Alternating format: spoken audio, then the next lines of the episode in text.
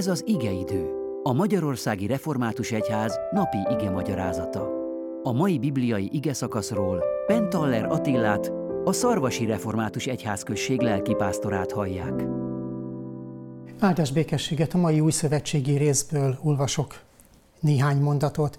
Ha valaki tévtanokat hirdet és nem tartja magát a mi Urunk Jézus Krisztus egészséges beszédéhez és a kegyességhez illó tanításhoz, az felfuvalkodott és nem tud semmit, hanem a vitatkozás és a szóharc betegségében szenved, melyből irítség, viszálykodás, istenkáromlás, gonosz gyanúsítás származik.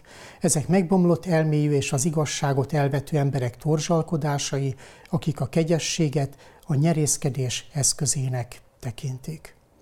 A kegyesség, az Isten félelem hogy vállalt a nyerészkedés eszközévé? Hogy lehetséges az, hogy valaki, akinek a szívében ott van az Isten iránti bizalom, ezzel a bizalommal vissza akar érni? Talán segít az, amit Pálapostól megfogadott, hogy a kegyességet, az Isten hitet eszköznek tekintjük.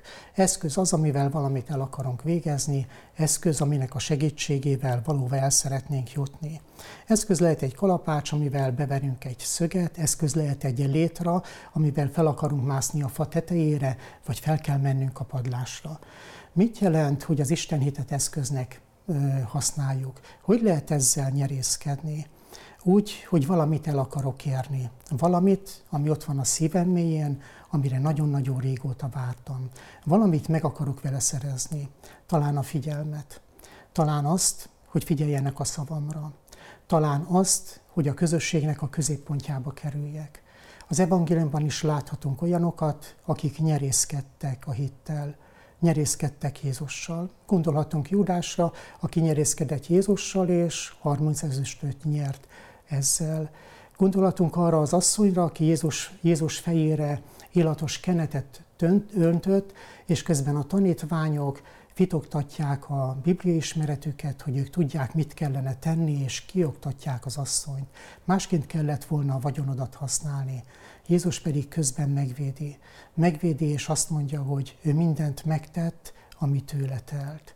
Azaz megdicséri, nagyra értékeli, mert ez az asszony többet értett ott mindenkinél. Tudta azt, hogy Jézus meg fog halni, és tisztában volt azzal is, hogy Jézus feltámad. És ha megnézzük az evangéliumokat, nincs nyoma annak, hogy ez az asszony ment volna Jézus keresztjéhez, mert tudta, mi várott Jézusra, de nem is rohant Jézusnak a sírjához, mert tudta, hogy nem fog a sírban maradni.